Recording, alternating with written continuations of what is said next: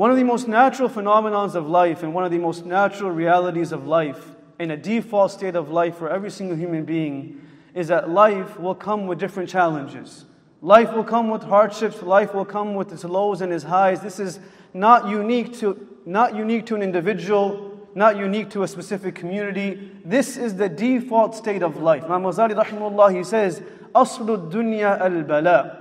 That the default state of life is difficulty. The default state of life for majority of the people is some form of grief, some form of loss, some form of hardship. And that in the default is not happiness. The default was never comfort and ease. That was always the concession. That was always a gift. And when a person is able to internalize that the moments of ease and the moments of happiness and the moments of comfort are gifts their ability to be grateful to Allah subhanahu wa ta'ala is magnified because they do not consider that to be a default. But rather they realize that the default was and always will be يا أيها الإنسان إنك كادح إلى ربك كدحا فملاقي O human being, you will go through one difficulty. And the moment it comes to an end and you believe and you, be, and you think that now it's all done and there will be comfort and ease, there will be a second difficulty. فملاقي until you finally come and see me. A man came to Abdullah ibn Mubarak rahimahullah and he said, Matar raha, When will there finally be ease? When will there finally be comfort? A mother who's lost a child, she will continuously ask, When will I finally be able to see my son again? A child who's lost a parent will always ask, When will I be united with my parents again? Like how the Sahabas, when they lost the Prophet of Allah, sallallahu alaihi wasallam, their constant remarks and sentiments were echoed by saying, "When will be? When will we be united with the Prophet again?" This is the nature of life. And when he was asked this question, he said, بِأَوَّلِ قَدَمٍ تَدْخُلُ الْجَنَّةِ That the first step that you take into Jannah will be the moment that you finally find comfort, the moment you finally find ease and a sense of serenity because life comes with difficulties. And life will continue coming with challenges. So the question becomes if these challenges are to come upon us and continue to befall upon us, how are we supposed to persevere? How are we able to stand up to the rubble that is above us? The turbulent waves that are crashing against us. How are we able to fight through this thing that we call life? And we turn towards nobody else better than our qudwa, our role model, our Habib sallallahu alayhi wasallam, who he says, أوذيت في الله ما لم يؤذ أحد وأخفت في الله ما لم يخف أحد I have been made to struggle. I have been made to go through more difficulty, pain, and agony, more so than anybody else. More challenges than anybody else. If we were to unveil and uncover the life of our Prophet sallallahu alaihi wasallam and aim to see whether or not he was a happy person or who lived a happy life, in an objective way, we would all come back with the answer saying, he didn't live a happy life. Neither was he a extremely happy person. Yes, he was always smiling, but let it not be such that we are deceived that that smile was definitive to his happiness, but rather it was a source of joy for others. How could a person be happy if he lost six of his seven children in his own lifetime? How could he be happy that if his life began with difficulty without a father, and at the age of five he loses his mother? How could a person truly be happy? And therefore, nowhere in the Quran does Allah highlight the objective of life to be happiness. The objective of life is to be content. دع الأيام تفعل ما تشاء وطب نفسا إذا حكم القضاء ولا تجزع لحوادث الليالي فما لحوادث الدنيا بقاء ولا حزن يدوم ولا سرور ولا بؤس عليك ولا رخاء. إذا كنت ذا قلب قنوع فأنت ومالك الدنيا سواء. شافعي رحمه الله says know that no sadness neither happiness will ever remain forever. وإذا كنت ذا قلب قنوع. If we become people who are content then us and the kings of the world are equal. How did he persevere? And they tell us when we go through challenges that the most important component in the face of difficulty and hardships and loss is emotional support. It's mental support. That people are there for us. That we can put our head on their shoulders. And we can speak to them and they will console us and they will show us love, which will allow our hearts to be filled and our hearts to be molded once again. But what if I was to ask you about an individual who saw nothing but trauma his entire life and he had no emotional support? Emotional support comes from a mother whose soft touch and tender voice is able to create a sense of comfort for a child. But how about that prophet whose mother was never there? Emotional support and mental fortitude comes from a father whose wisdom and, and, and, his guidance is able to allow a person to walk through the mountains and know that there will still be a way out through it. But what about a person who had no father? Comfort comes from a spouse. But how about Khadija who how about a prophet who lost his Khadija? Where does his comfort come from? Where does his perseverance come from? when we look at the people of Gaza and we're seeing children, families, mothers, fathers, and everyone becoming shaheed, and we think to ourselves, how is it possible for this man wearing a turban, wearing a thobe, holding his daughter in his arms, and he is saying that this is my soul and this is my soul soul. And he is content with the qadr of Allah saying, إنا لله وإنا إليه راجعون ولله ما أعطى ولله ما أخذ. How is it possible? We've all seen this video of this father wrapping his daughter. Where does he get his strength from? Where do those people who've lost their families gain strength? Because we know for a fact that it's not from you and I. It's not from the people of the world. And the reason why we search for strength from the people of this world is because we've lost sight where true strength actually comes from. Where true strength is actually confined in their perseverance, their strength, their mental fortitude is confined in their relationship with Allah, where Allah becomes their source of strength. كنت سمعه الذي يسمع بها وبصره الذي يبصر بها ويده الذي تبطش بها where Allah becomes the eyes that they see with the ears that they hear with the hands that they touch with meaning in every move of their life in every sigh of difficulty, there is a comfort that is given to them by Allah subhanahu wa ta'ala. How was this man able to stand so tall, where he had the burden of the world on his shoulders, where his responsibility was to bring the kalima all across the world? When we go through difficulty, it's difficult enough for us to smile at our own spouses, our own family members. Forget smile at the masjid, at the community members in the masjid. It's difficult enough for us to shake the hands of our own siblings. Forget hug a stranger. And when they say to us, Why are you so? Why, why the long face? Why the frown? And we say, You don't know what I'm going through. Well, we know what the Prophet went through. And Jarir ibn Abdullah says, ما رأيت النبي صلى الله عليه وسلم إلا وهو متبسم. That I never saw, interacted, or engaged with the Prophet of Allah except that he was smiling at me. Not because he was happy, but because he wished to make me happy. His relationships were not always incentivized for him to be the beneficiary of that relationship. Whereas in a capitalistic world, even our handshakes are incentivized for us to be a beneficiary. Where we ask ourselves, when was the last time I cultivated, I cultivated, invested in a relationship where I had absolutely no benefit? Whereas the person in front of me was a beneficiary, not me. Why is it such that it's so easy for me to go to someone's wedding, but so difficult for me to stand in someone's janazah? Why is it such that it's so easy for me to visit someone when they have a bridal shower or a baby shower, but when they're sick in the hospital, we find it difficult? Because we always wish to be a beneficiary. We want to be shown happiness, experience joy, Whereas in those moments, we have to lend our psychological reserve to those people. We have to become people who have enough psychological reserve that people can connect with us and benefit not only from our wealth, but our presence. How was he able to succeed?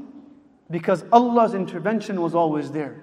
When the Prophet of Allah was given Nabuwa, and the people of Mecca started to use slurs and the chants that they used against him, and the Prophet of Allah struggled with it because he's only a human. Where Allah subhanahu wa ta'ala says, وَلَقَدْ نَعْلَمُ أَنَّكَ يَضِيقُ صَدْرُكَ بِمَا يَقُولُونَ We know that what they say to you, it hurts you, it bothers you. Just because someone says Alhamdulillah doesn't mean their heart is not torn into pieces. We would be, the, we would be people who are in the, in the greatest ultimate delusion if we thought that a mother or a father who lost their child in Gaza and we see their video and they say, Alhamdulillah, we're like, okay, they're good. They're not good. If anyone over here has lost a loved one who's experienced a hardship, we don't say Alhamdulillah simply because we're happy. We say it because there's nothing else to say. There's nothing else that our tongue is allowed to utter. We can cry. With the Prophet of Allah, when he lost Ibrahim, and Abdurrahman bin Auf anhu saw him tearing, where his tears had drenched his beard, and he looked at him and he said, Wa anta ya Rasulullah, you cry? You cry like this? And the Prophet of Allah looked at him and he said, Al aynu tadma' wal qalbu. Yes, I will cry. Do not allow anyone to tell you that crying is, is oxymoronic to belief. Rather, it's definitive of your belief in Allah. Where Ibrahim alayhi cried till his eyesight went away. So I cry, my heart is broken. However, وَلَا نَقُولُ إِلَّا بِمَا يَرْضَى بِهِ رَبُّنَا Our perseverance isn't found in our emotions, it's found in our responses. It's found in our actions. Ibn Qayyim rahimullah says, believers are not found to be believers because of who they are. They're found to be believers Believers are not found to be believers because of their situations. They're found to be believers because of how they react to those situations. When they're given something good, they thank Allah. When they're given a difficulty, they praise Allah. Alhamdulillah is gratitude and it's also praise. They say Alhamdulillah and we see their video and we caress our egos to sleep, thinking to ourselves, at least they're okay. They're not okay. That smile is not a sign of being okay that Alhamdulillah is a plea to Allah saying, Ya Allah, if you're happy, then that's all that matters. فليتك تحلو والحياة مريرة وليتك ترضى والأنام غضاب وليت الذي بيني وبينك عامر وبيني وبين العالمين خراب إذا صح منك الود فكل هين وكل الذي فوق التراب تراب منها خلقناكم وفيها نعيدكم ومنها نخرجكم تارة أخرى Where the poet says, Ya Allah, if you are pleased, then that's all that really matters for us. So in this moment where he's been given nabuwa and people are challenging him and they're saying words like, Your Lord has left you. In that moment of darkness and loneliness, like the people of Gaza, Allah intervenes. When the world turns their backs towards us, the intervention of Allah is always present, is always there for us. It's always dominant in our life. Where Allah subhanahu wa ta'ala intervenes and He says, وَالضُّحَى وَاللَّيْلِ إِذَا سَجَى مَا وَدَّعَكَ رَبُّكَ وَمَا قَلَى Oh, I swear by the beauty of the light that comes in the morning, in the darkness of the sky. And Imam Qurtubi rahimahullah narrates that, وَالضُّحَى I take an oath by the beauty of your face the light on your face that is such. Now Hassan ibn Thabit radiallahu anhu says, لو لم تكن له آية مبينة لكان منظره يأتيك بالخبر. That if the Prophet his entire life sat on a chair and said nothing, showed no miracles, performed and, and gave no instructions, the simple presence of his would be enough for people to know, he's a, he's a, know that he's a prophet. وَالضُّحَى وَاللَّيْلِ إِذَا سَجَى ما ودعك ربك. Your Lord hasn't left you. He will never forsake you. And then they started saying things again. And Allah intervened once again by saying, Ya ayyuhal muzammil, qum al-layla illa qalila. And over here, we quickly extract a point that is important for us to recognize that perseverance isn't simply understanding that we're going through difficulty. Perseverance is able to continue that which we were doing prior to that difficulty and adding more submission within our life. Well, Allah subhanahu wa ta'ala, He praises the perseverance of Sahabas by saying, قالوا هذا ما وعدنا الله ورسوله وصدق الله ورسوله وما زادهم إلا إيمانا وتسليما That when they, when they were in the, the jaws of difficulty, when they were pushed against the wall, when Musa salam was in front of the sea and Fir'aun behind him, their level of faith increased in Allah. And they would say things like, Inna ma'iya rabbi sayahdeen. That Allah is with me right now. When they were in the cave and the people were on top of them to an extent that if they were to look beneath them, they would see Abu Bakr and the Prophet and the Prophet says, La tahzan inna Allah ma'ana. In that moment, perseverance also means to continue adding more submission to our life. Therefore, wherever we see Allah subhanahu wa ta'ala consoling the Prophet and his moments of loss, we also see an instruction of adding more deeds in his life. We also see a commandment that you must increase in your submission. You must increase in your sacrifice. You must increase in your prayer. He is the one going through difficulty, and Allah is saying, فَأَمَّا الْيَتِيمَ فَلَا تَقْهَرْ وَأَمَّا السَّائِلَ فَلَا تَنْهَرْ وَأَمَّا بِنِعْمَةِ رَبِّكَ فَحَدِّثْ The Prophet of Allah, when an orphan comes to you, do not ever turn him away. Let people benefit from your blessings. He is the one going through difficulty. And Allah is saying, Oh, the one that shrouds himself, قُمِ اللَّيْلَ إِلَّا قَلِيلًا Increase in your worship of the night. Increase in your devotion of the night. He is the one that lost a child in Qasim. And Abu Lahab is jeering and cheering on his loss, walking through the streets of Mecca and saying, Inna Muhammadan qad ibtara. That Muhammad will not have a legacy, neither will he have a lineage. Because their assumptions, as are the assumptions of the people of this world, that legacy is built upon children. Legacy is built upon businesses. Legacies are built upon that which we build for this world. And that's what they assumed. But the deen of Allah taught us a mentality that legacies are built upon what we build for the akhirah, what we take for the akhirah. Allahumma la aisha illa aisha al-akhirah. With the Prophet of Allah in the middle of the battle of the trench that Sheikh Masmari was just referring to, where the discomfort and the difficulty of the Muslims has reached the epitome, where Sahabas have tied rocks to their bellies and they're struggling, they're just holding themselves as they're digging this trench. And they really are saying things like, قَدْ They actually think that they won't receive any help. In such dark moments, the Prophet of Allah, he looks at them and he calls upon them and he says, O my companions, do we not know Allahumma la aisha illa aisha al-akhirah?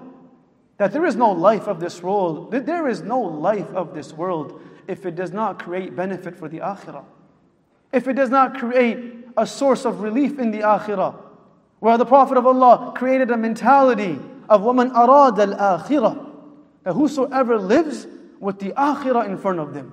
That their movements and their decisions of life are primarily identified and decided by what benefits their akhirah, not what benefits their dunya. And when a person lives with this mentality, the definition of victory changes, and the definition of loss changes. The world will see the people becoming shaheed to be a loss. And Allah identifies that to be a victory for them. وَلَا تَقُولُوا لِمَنْ يُقْتَلُ فِي سَبِيلِ اللَّهِ أَمْوَاتٍ It's not a victory for us. The verdict is still out there for us. But it's a victory for them. Because the mentality was always hurled towards the akhirah.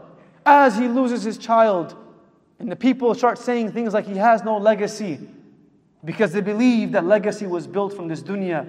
the Prophet of Allah, in those moments of pure grief, heartbroken, Allah subhanahu wa ta'ala says, He intervenes. Inna a'tainaka al-kawthar. We just read the surah like it's an easy surah. But someone lost a child for us to receive it. Someone lost their son for us to be given the gift of Surah Kawthar. Someone went through a lot of difficulty for us to be given Surah Al-Duha. Inna a'tainaka al-kawthar. We've already given you the kawthar. And in that moment of difficulty, once again, Allah subhanahu wa ta'ala prescribes to increase in his submission. فَصَلِّ لِرَبِّكَ وَانْحَرْ Perseverance is not saying that I'm okay. Perseverance is saying, فَصَلِّ لِرَبِّكَ Stand up and pray. وَانْحَرْ Give charity. And I'll end with the last story of one of the Prophet's most difficult moments. When Aisha anha asked the Prophet of Allah, What was the most difficult day of your life? And he responded by saying, In Mecca it was the day of Ta'if, and in Medina it was the day that I lost my uncle Hamza. And in the journey of Ta'if, where we have heard multiple times, where this honorable man comes as a messenger, a Sadiq al Amin, and he is disrespected, humiliated in every way, shape, and form. And he's physically tortured, where his feet in the shoes that he, are, he is wearing are stuck to each other because they're clogged with blood. And as he leaves the city and he is kicked out of the city, he reaches the garden of Addas. And in that moment of difficulty, he recognized that perseverance isn't simply saying that I'm going through a hardship. Perseverance is saying that I must continue the mission Allah gave me. And in that moment, where he was literally humiliated like nobody else, he asks this youngster who's bringing him grapes, Where are you from? And Addas says, Min Nainawa. I am from Nainawa. And the Prophet of Allah said, Oh, that's the city that my brother is from, Yunus ibn Matta. You're from the same city. And now, because he is persevering, he's not going to say to him, Okay, cool, you can go now. Thank you for the grapes. Because perseverance is that now I continue my mission. People of maturity do not allow their emotions to dictate their responses. People of maturity allow the values that they hold to dictate their responses. They don't come home and their response is sporadic because of how their day went. Their response is consistent because the ethics that they live with. So you can, you can, you can guess how they will respond. Like they could guess that the Prophet would walk into the room, into the room smiling. They knew it because his responses were always consistent. That's, that's, that's a city of my brother. And he says to him, How do you know him? That we're both prophets. And he says to him, Okay, if you're a prophet, what do you teach? And the Prophet of Allah forgot about all of his difficulty. And he went ahead and gave that one person da'wah. He called that one person to Allah subhanahu wa ta'ala. He forgot about the rest of them. That one person, because my mission must continue. Perseverance is to continue. And he became a Muslim. And in that moment of difficulty of Ta'if, the hardest day of the Prophet's life, Allah once again intervened. And how did He intervene? In the most difficult moment, He gave him the greatest gift. And that was the gift of him saying to the Prophet of Allah, The people of the world don't want to speak to you, but I want to speak to you. And he called him for Mi'raj. The, the few days after Ta'if, the Prophet was called for Mi'raj to console the Prophet of Allah. The same intervention is there for us today.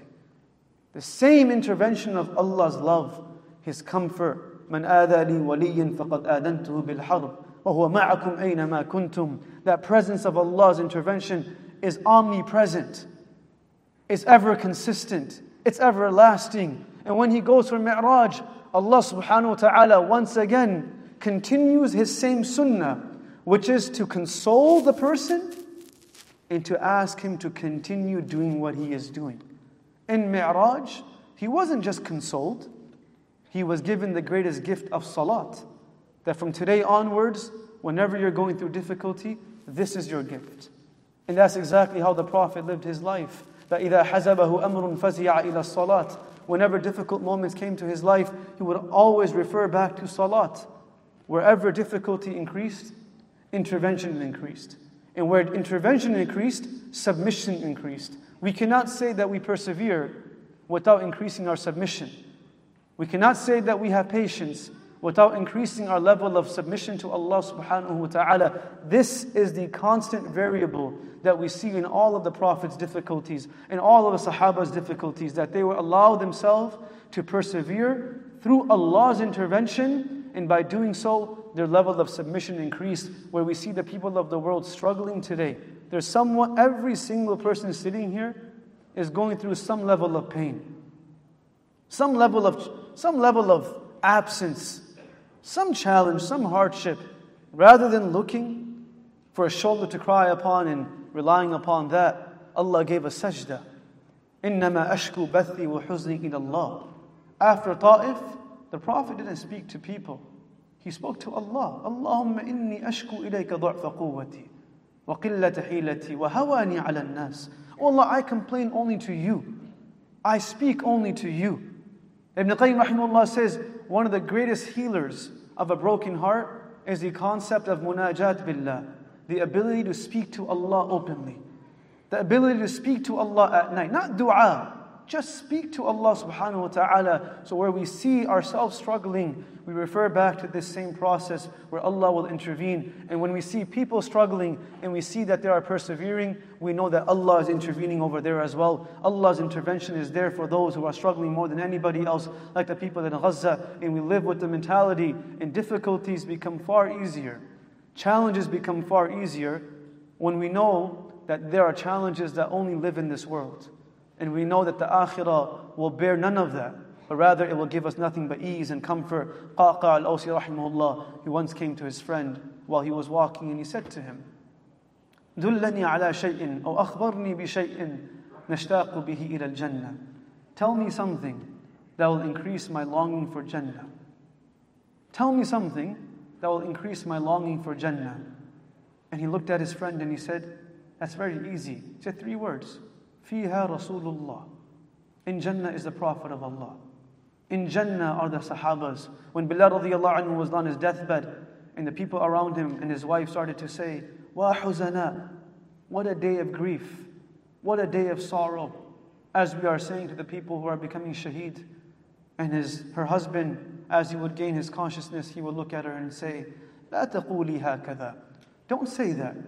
ولكن قولي وافرحا واتربا غدا نلقى محمدا وحسبا Tomorrow I will meet the Prophet and his companions. We wish to be raised with them, and the best way to be able to earn that level is to live a life that pleases them. We were not fortunate enough to be the sand that he walked upon. We were not fortunate enough to be the camel that he rode upon. We were not fortunate enough to be the date palm tree that he spoke next to. We were not fortunate enough to be the Sahabas that saw him. But if we live a life that is obedient to Allah subhanahu wa ta'ala, embodying the sunnah of the Prophet we will be fortunate enough to drink from his hands on the day of judgment from the Hawd of Kawthar. May Allah make us amongst those people that recognize and identify strength doesn't also come from Allah. Strength only comes from Allah subhanahu wa ta'ala. Wa wa rahmatullahi.